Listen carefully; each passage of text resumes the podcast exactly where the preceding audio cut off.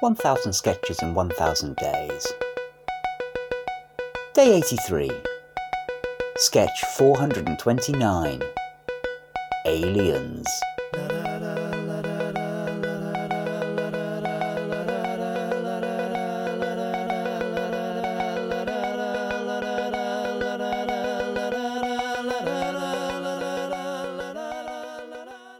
Well, I will be leader, and I think the person who's going to do the voice best is mm-hmm. Alistair. I had a horrible feeling you were going to say that. That's absolutely right. Okay. Hang on, isn't it? It's all in place to begin the scheme, Snargle. Yes, my lord. How long until the detonation device is ready to function? 25 Earth minutes. Minutes. And then how long until those ignorant human worms are entirely annihilated? A mere 17 Earth minutes, sir. Minutes, Snargle. Pardon me, sir. Minutes, not Earth minutes. Just minutes. There's, there's no need to specify Earth minutes. Only the puny human worms of Earth use minutes. I see what you mean. We, we don't have minutes on our home planet of Penang. Just Penang. I know it's our home planet. I know where minutes come from, and I know where I live. Sorry, my lord. Shall I tell you about the explosion? Oh, yes. Big.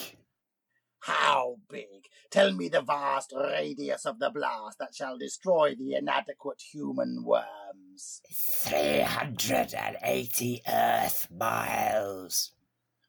Miles, miles, I just meant miles.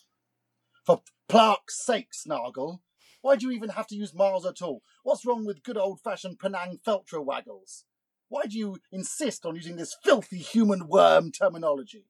You're the one who started speaking Earth English, sir. Shut up, Snargle. Just use Feltra waggles from now on. A- actually, no, you can carry on using miles. They're, they're probably actually better.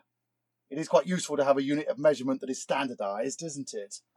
Unlike ours, which is variable because it's based on the length of the Grand Vizier's Flurgelwacker, which can vary with attitude, altitude, and mood.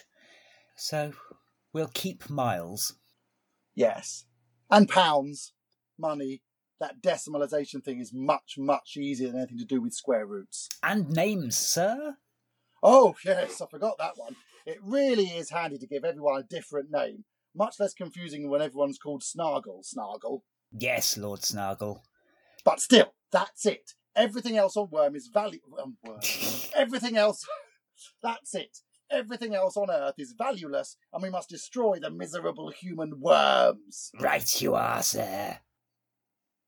Ah! Thwunk me, Snargle! What in the name of Crudge is that on the Scannero-Visor screenoscope? That?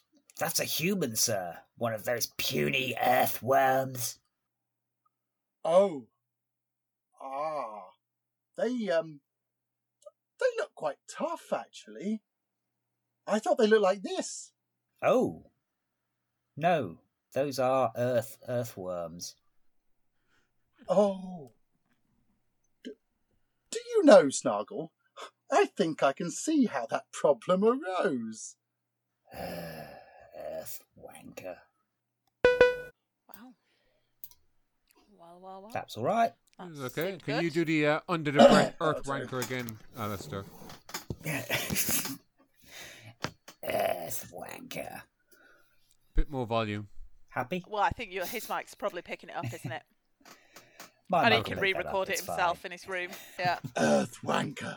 Earth wanker. Earth cunt. Earth wanker. Earth cunt. How delightful. How delightful. 1000 Sketches in 1000 Days was written by the Albion Basement.